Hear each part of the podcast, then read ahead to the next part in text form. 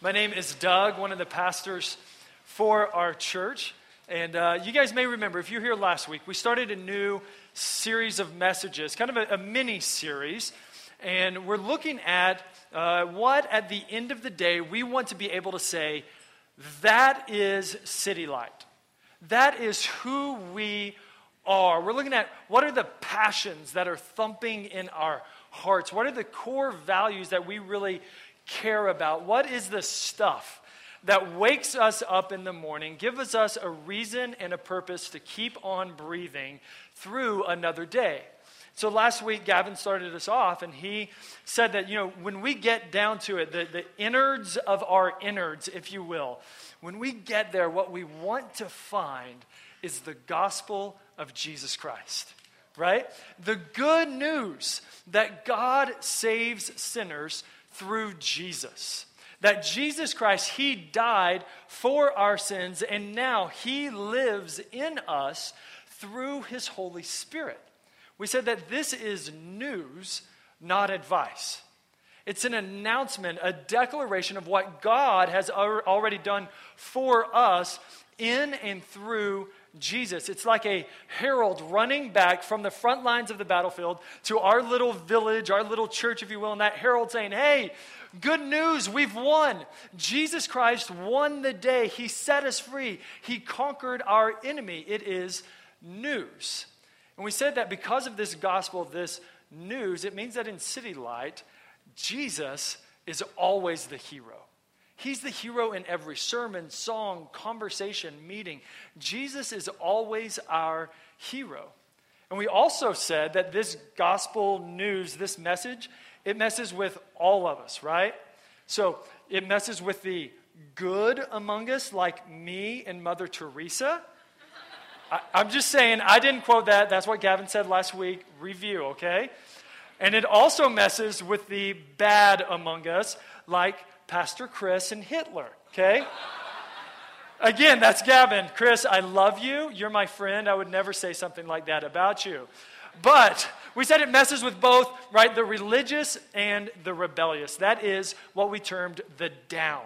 God coming down to us through the gospel. Then, when we hear that gospel and we believe it, we delight in this wonderful, life changing news, we can't help but respond.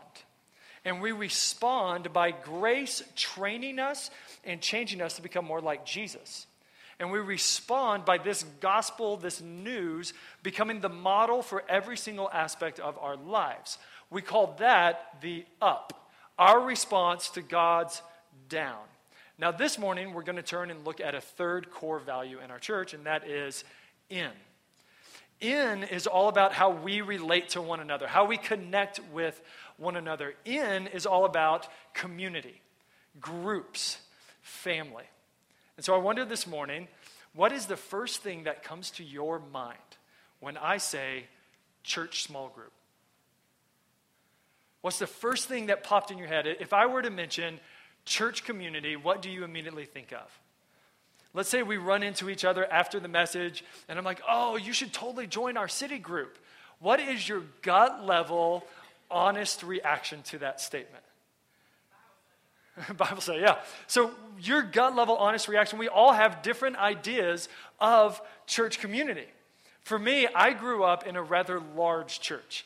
And I'm so thankful for this church. The pastor just preached through books of the Bible, preached the scriptures faithfully. It was amazing.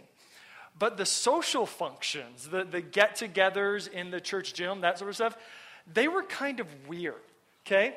This pastor was like a Bible genius, but he was socially awkward. And on top of that, he looked like Pee Wee Herman, okay? And I'm not knocking him, okay? But like, he looked like Pee Wee Herman. Let me take it a step further. He played the accordion, okay? So we had a pastor who preached the Bible, looked like Pee Wee Herman, and played the accordion. So every year we had this big potluck. Hundreds of people are packing into the church gym. Mom and dad always made homemade ice cream that was delicious. And then we walk in, and up on the stage is our Pee Wee Herman pastor playing the accordion, okay? So it was a little bit awkward. When I thought of church group or church community, that's what I thought of. How about you? And while you have that idea in your head, here's what we're going to do this morning. I want us to take that idea and bring it to the gospel. Bring our idea of community, whether good or bad, fun or boring, happy or sad, hurtful or healing, and bring that to the gospel of Jesus Christ and ask this question How does the gospel shape and influence our community? Our groups. How does the gospel change us when it comes to community?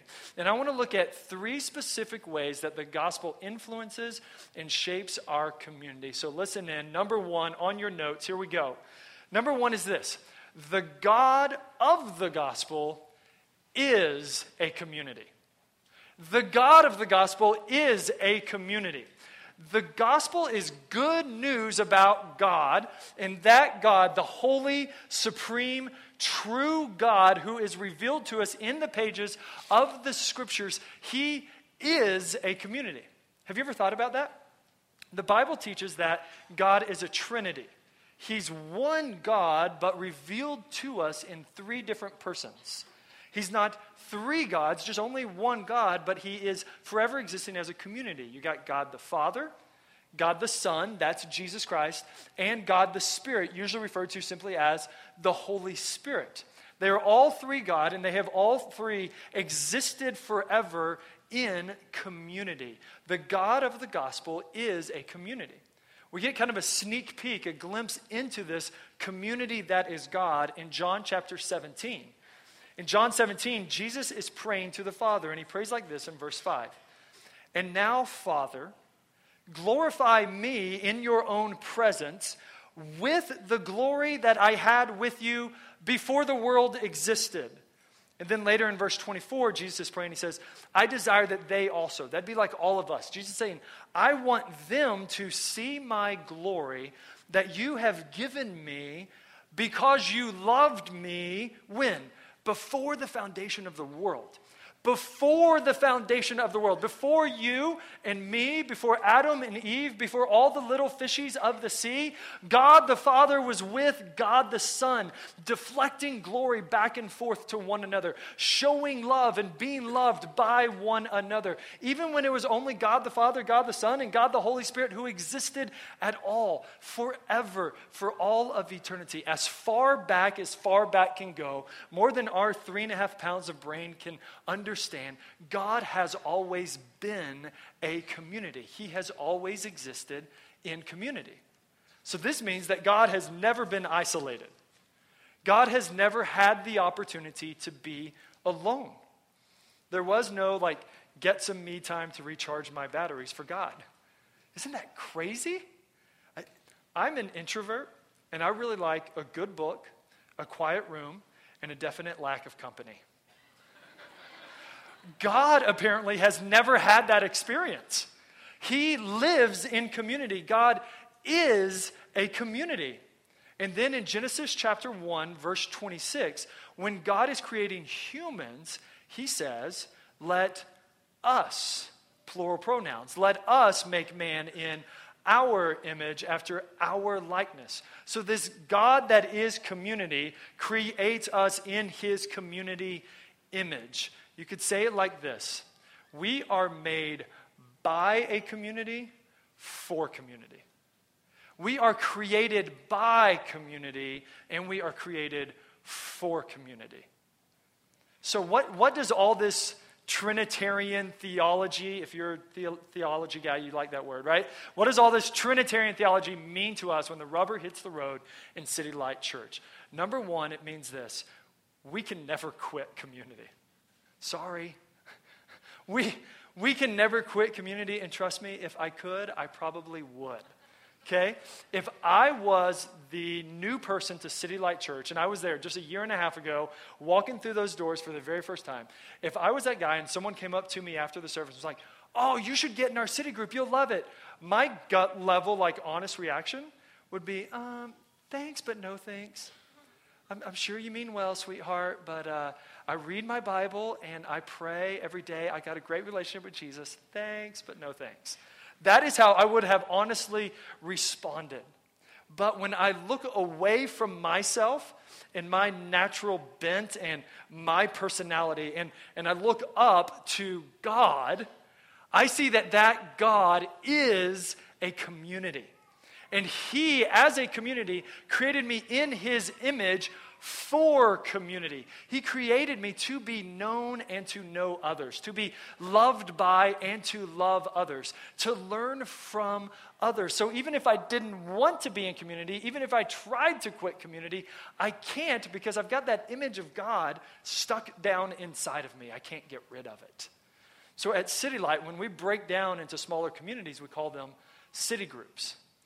And hear this we don't do city groups because they're the cool, hip, trendy way to grow a church. We don't do city groups because they're easy.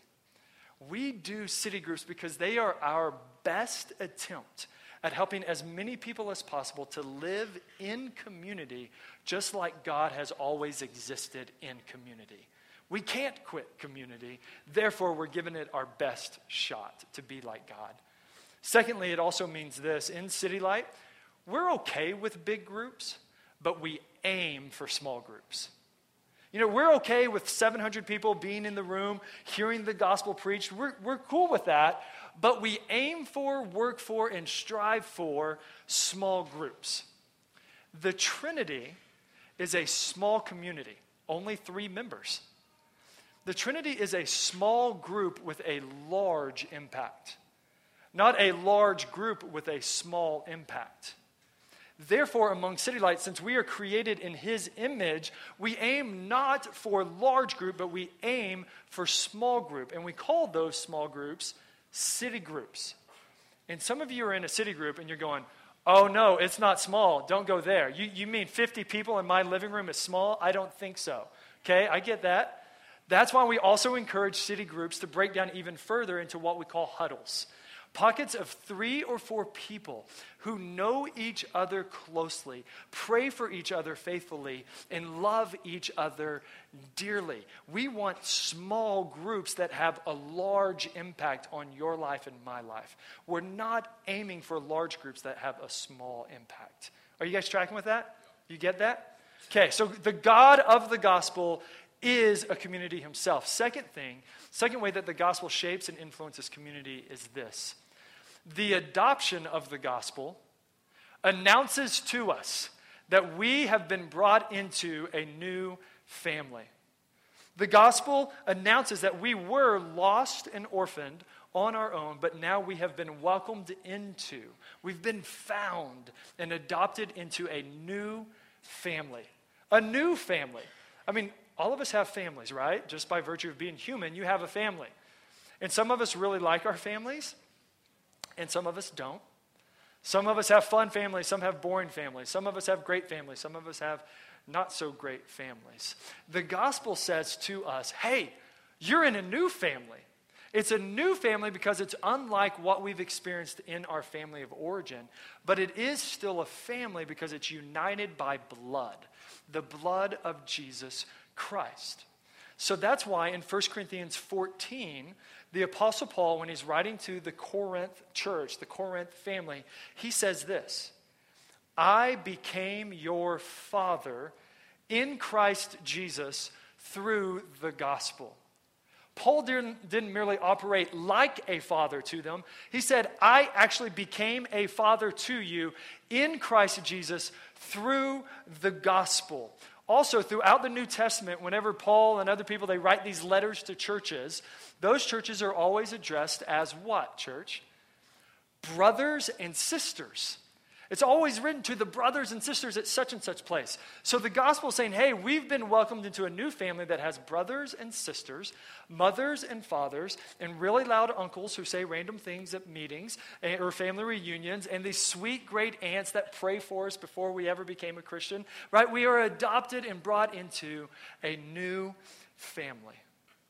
But in our culture, a lot of times this idea of family is really tricky. It's difficult and it's painful because so many of us come from broken families. All of our families are imperfect, and some of our families were just downright painful. And so, whenever we say, hey, you've been adopted into a new family, a lot of times the question is, what kind of family is this? Do I want to be in this family? Because I don't know if I want to be in a family. What, what family does the gospel bring us into? Let me give you four aspects of the family of the gospel. First of all, number one, we are a spiritual family. We are a spiritual family, and I want you to capitalize the S in spiritual, okay? I messed up on the notes, that's my bad. Capitalize the S, because what I'm saying is we are a Holy Spiritual family, okay? Here's what I mean we hear the gospel from someone. Maybe it's a coworker or a teammate or a fellow student. They explain to us, hey, we are sinners, but Jesus died for our sin, and now Jesus lives in us. And we, we hear that gospel and we respond. We say, Yeah, that's for me. I believe that is true, even for me. In that moment, we immediately become adopted into God's family. We are made sons of God, and God the Father sends his Holy Spirit to live inside of us. That Spirit in Romans 18, just like Austin quoted earlier, that Holy Spirit is referred to as the Spirit of adoption. Another name for the Holy Spirit is the Spirit of adoption. So the Holy Spirit is in us, and He's reminding us you are a child of God. You are a son of God. You are a daughter of God. And then in City Group, when that guy talks for a really long time and goes over, the Spirit reminds you, He's your brother. And you're like, oh, he's an annoying brother. And the Spirit's like, but he's a brother, right? Or when that lady says something hurtful to you or doesn't invite you to this thing or that thing, the Spirit reminds you, she's your sister. All it takes to be in the family is faith in Jesus. He's your brother, she's your sister. That's what I mean by capital S, spiritual family. The spirit of adoption dwells in us and connects us together as brothers and sisters. Secondly, we're not only a spiritual family, but we're also an affectionate family. We are an affectionate family. Paul writes to a different church, this church family in Philippi, in Philippians 4, verse 1, he says, Therefore, my brothers, okay, so we know he's talking about family. Then listen to all these affectionate words whom I love and long for, my joy and crown. And then he still gives a directive stand firm thus in the Lord. And then he goes back to it, my beloved. So much affection oozing out of that. And then later on in Philippians 1, verse 8, actually it's earlier in Philippians 1, verse 8, he writes this to the same church family God is my witness, how I yearn for you all with the affection of Christ Jesus. The gospel brings us into, welcomes us into an affectionate family. And so that's why when you walked in this morning, chances are you got a high five or a hug or a shout out or at least a smile. Most likely, you were probably made to feel a little bit uncomfortable by just how lovey we were towards you, right? And we don't do that because that's a good way to grow a church. We do that because we believe the gospel has announced to us hey, you are in a loving, kind, fun, joyful, affectionate family. The gospel welcomes us into an affectionate family. So we kind of get affection around here, okay? Hugs are biblical, all right? You can give a hug now or after the service. Okay, number three. What else does this mean for us? What family are we in? We're in a family where brothers treat ladies like sisters. Let me say that like as a directive. Brothers treat ladies like sisters. Men, the way that we relate to the ladies in our church, in our city groups, it matters. We live in a culture, men, where we are trained to be boys, to avoid responsibility and just date around like women are mere commodities. Lies. All destructive. It's destructive to those precious ladies, and men, it's destructive to you.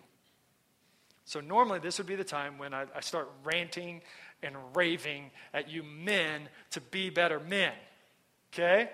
But instead, I just, I just want to tell a story to brag on some of my brothers, John and Derek. Earlier this week, one of our college interns, accidentally dropped her keys and they went in one of those huge sewer grates, right? It's like every person's worst nightmare, okay? So she's single. She doesn't have an extra set of keys on hand. She can't get into her car. She can't get into her house. And it's dark outside, okay? Not, not a good situation. So what does she do? She calls some brothers. And what do they do? They get the keys out of the sewer. Look at this. Isn't that awesome? Okay, that right there, the dude, you can't see his face because he's in the sewer. That's Doc John, okay? He's an ER doctor, so he still had his doctor pants on. Threw on some cowboy boots on the way over because you never know what you're going to find in the sewer, right? And they got the keys for him. My buddy Derek is holding him so he doesn't like die down in the sewer, okay? And here's a photo. They were both so proud. Bam, they got the keys. All right? Brothers, that's treating ladies like sisters. That is family shaped by the gospel. So, can I just say, well done, brothers? Great job, men. Very well done. And all the sisters are like, ooh, what's their last name? I'll look them up on Facebook. Can I get their digits? I mean, we're talking afterwards. Okay, here's the deal, sisters. You got to let the brothers be brothers, okay? Let them call you. Let them ask you out, okay? Be sisters, brothers, treat them like sisters, all right? That's our family. Last thing about our spiritual family is this number four, your physical family matters too. Your physical family matters too. Dads, earlier I quoted 1 Corinthians 4:15, where Paul wrote to this church and he said to them, I became your father in Christ Jesus through the gospel. Dads, some of you are physical fathers to your children, but you are not yet spiritual fathers to your children. Might you make it your ambition to not only bear offspring, but to disciple those offspring to Jesus. Might you make it your life's passion to be able one day to look them in the eye and say, I became your father in Christ. Your physical family matters too. In fact, this spiritual family that we're a part of isn't meant to replace your physical family. Instead, this spiritual family that we are a part of is meant to equip and empower and renew your physical family. We exist for you. Your physical family matters too. So we've seen that the God of this gospel is a community. And then we've seen that the adoption papers, we get adoption papers from God saying, hey, you're welcomed into a new family. Third way that the gospel shapes our community is this the honesty of the gospel invites us to vulnerable community. The raw, unflinching honesty of the gospel invites us into real, vulnerable community. The gospel is just raw, isn't it? I mean, there's nothing like sugar coated or airbrushed about it. One of the main things, main tenets of the gospel is this God saves sinners. We're like, yeah, we love it, yay. And then we start thinking about it, we're like, okay, who are we in that sentence? Oh, we're the sinners. Okay. We are the mess ups and the mishaps. We are the fallen and the failures. We are the screw ups and the sinners, right? It's just raw. That's who we are, right? You might say it this way We need the good news because we are the bad news. We need the good news because we are the bad news. The Bible says that we are bad in our behavior and we are bad in our hearts. So even if you're a church kid like me who knows how to behave well, the Bible's still going, oh, you're bad in your hearts. It says our hearts are deceitful, evil, unclean, dead. Take your pick, none of them are good, right? So maybe you could say like this We are way worse than we would ever want to admit. That's just the honesty of the gospel. I just want to welcome all you visitors. So glad you're here. okay, so let me keep going. You're like, oh, why did we come? Me, I'm going to get there, okay? The flip side of it is this God saves sinners, God loves sinners. Romans 5, verse 8 says this But God shows his love for us in that while we were still sinners, Christ died for us. So, how does God relate to us in our worse than we want to admit state? By loving us enough to send Christ to die for us. He doesn't leave us alone. Instead, He comes to us, loves us in that place enough to send Jesus to die for us. So, yes, we are worse than we want to admit, but we are simultaneously loved more than we can ever imagine. Did you catch that? Now, I, I, need to be honest, I'm totally ripping all this good stuff. If you're needing good stuff in the last two minutes, it's because I stole it from pastor and author Tim Keller in his book, Meaning of Marriage. Here's his quote to get to him directly. He says, The gospel is this we are more sinful and flawed in ourselves than we ever dared believe. Yet at the very same time, we are more loved and accepted in Jesus Christ than we ever dared hope. That gospel right there sets us free to be vulnerable to one another to be honest about what's going on inside, to be out there with our sins, to let people know the ugly secret thoughts of our hearts, to be open with our mess. Because we know that even when we are worse than we want to admit, Jesus already loves us there. We, we can be transparent with one another because we know that Jesus already sees right through us and still loves us. That's the vulnerability the gospel creates in my life, I kind of came to a head on collision with this um, a few years ago. My wife and I were in a small group with some of our friends, and we go to the meeting, and it's like a cold winter night. And so on the way out, I just like grabbed this beanie cap that my wife made for me. Hey, can I just say, if they're not called beanie caps, someone correct me. I'm from Texas. I don't know what you wear in winter, okay? Stocking cap. There we go. Thanks, Gavin. So I, I put on the stocking cap that she made for me.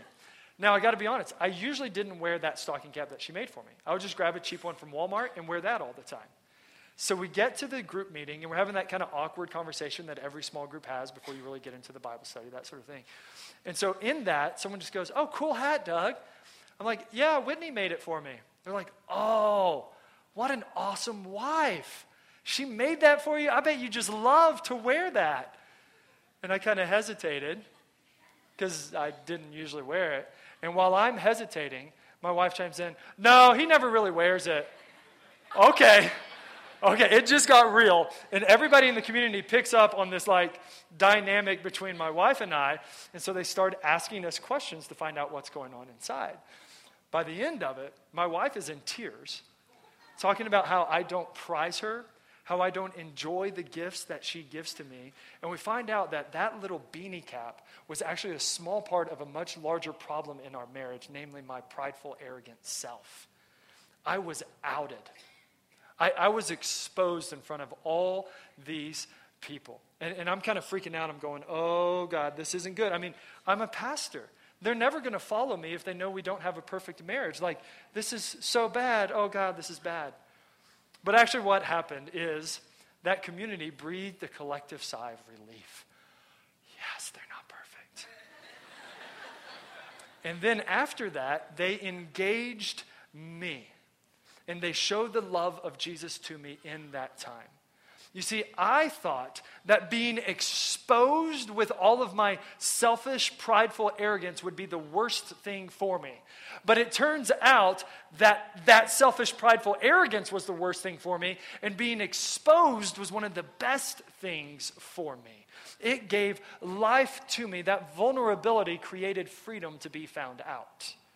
And so you're going, oh, dude, please don't tell me that beanie caps are the biggest problem in your marriage. Oh, man. Okay, then let me tell you about my buddy who he first confessed pornography, a long term addiction to pornography, to his wife, and then with her permission, confessed it to our group of about 30 people. What did he meet when he did that? The love and affection of Jesus. And he got set free within six months. I can tell you about a sweet lady who had spent time in prison and was too scared to share that with her city group. And then, because the gospel gave her that courage, she shared that. And what did she meet?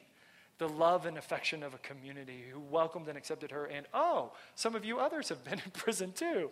Kind of worked well for her. I could tell you about men who confess to being abused as children. I could tell you about women who confess to abusing alcohol and drugs now.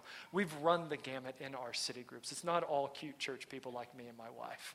We've been there in our city groups. So let me go back to my beanie cap story. If that group would have been, stocking cap, sorry, if that group would have been a religious group, they would have said about, and they probably would have said something like this to me in that time Doug, our, our suggestion to you is that you go ahead and wear the stocking cap. I mean, it's one of your wife's love languages, and it's going to put points into your love account with her. That's good advice, right? That, that's good advice, but it isn't good news to me in that time. Instead, what that community did is they engaged me with questions, questions that began to expose and reveal the real sinfulness and selfishness in my heart for how bad it really was. And then in that moment, they poured the love and affection of Jesus Christ on me. It was that love and that kindness of God that spurred me to take steps of repentance. So they, they save the good advice for later on. Does that make sense? That is vulnerable community that happens when we look to the gospel. So, what might this mean for you in your city group, or you in your relationships, or your volunteer teams here in City Light? What does this mean for us? Number one, it means that we celebrate messy. We celebrate mess, right? Because mess means that we're finally getting honest about how bad we really are. And when we get honest about that, that is step number one to realizing just how loved we really are in Christ Jesus. We love it when the plates stop spinning and you lose control and they come crashing down on the floor and are in a big pile of mess. We celebrate that because you're on your journey to knowing the love of Jesus Christ. It also means, number two, that we celebrate growth. Okay, in, in our culture, our day and age, it's kind of popular to be messy. It's kind of cool to be all sorts of messed up, right? But it isn't so cool, it isn't so popular for someone to engage you in that mess and invite you to change. So it's like, okay, I know I just shared about that prideful arrogance in my marriage, but don't you dare ask me to change. You need to accept me for who I am, but don't ask me to change. That's usually how it goes. But we have to admit, the gospel doesn't only accept us where we are, but the gospel wants to transform us to look more and more like Jesus Christ. So in City Light, we celebrate mess and we celebrate growth. It's okay to be not okay, but it isn't okay to stay there. So in my group, they accepted me where I was, but those husbands in that group also invited me to change, to grow in my love for my wife. Number three, in our communities, it also means that good advice gets bumped to the back of the line behind good news. Okay? Track with me. The good advice, which is good, just gets bumped back behind good news. So, when a marriage in your city group opens up and shares about all the struggles going on in their marriage, most likely the first thing they need to hear is not, well, you guys need to have a regular date night. Like, come on, pay for the childcare, make it happen. Every single week, you need to have a date night. That is good advice, really good advice, but it isn't good news for them. When a marriage in your city group opens up and shares all their struggles and puts it out there, most likely what they need to hear first is that God loves and sees them in Jesus Christ while they're still in that mess. That God doesn't desert them for all of their faults and failures, but He draws near to them. While they are still sinning, Jesus Christ has died for them and sent the Holy Spirit to be with them. That is good news. Then after that comes the good advice. When a man confesses to ongoing sexual addiction, the first thing he needs isn't covenant eyes installed on his computer and on his phone. That is good. That is great. But the first thing he needs is probably some questions to help him understand just how sinful evil and ugly that sin is in his heart. And then in that place, giving the love and affection of Jesus Christ to him right there. And that kindness is what spurs him to take steps of repentance, such as installing covenant eyes on his computer and his phone. Good news comes first, good advice gets bumped behind. There's a place and time for good advice in your city group, your huddle, your relationships, your friendships. It's just after the good news about Jesus Christ. The last thing that this means for us is number four, city groups are messy too. They just are, you know? Like, I would love to say that our city groups are like the community you've always dreamed of. You're just to walk in and meet Mr. and Mrs. Beaver and their sweet, well behaved kids, and the house is to be perfectly clean and a fresh cooked meal on the table, and nobody has any problems, and there's no conflict, and everybody just gets along, but maybe not, you know? Maybe not. In fact, you may walk in and it might be kind of messy. And we're okay with that, right? Because we celebrate messy. The gospel allows us to be messy even as communities, to acknowledge that our groups themselves may have weaknesses of various kinds and degrees, and then as a community, they grow more and more like Jesus. Our city groups aren't perfect, but they do look to the perfect one. So let me close this way, City Light. I feel like as a church, we're kind of at a pivotal place, a, a unique time as a church. God has been awesome for our church, hasn't He? He's been so good. I mean, just brought people, boom. I mean, people are hearing the gospel. They're giving their lives to Christ. They're getting baptized. They're trying their best to connect, all that sort of stuff. We're at a unique place. Just look around and see how many people are here. But I think that the choice we have to make is this Will we just be a crowd or will we be a community? Will we just be a bunch of fans or will we be the family of Jesus Christ.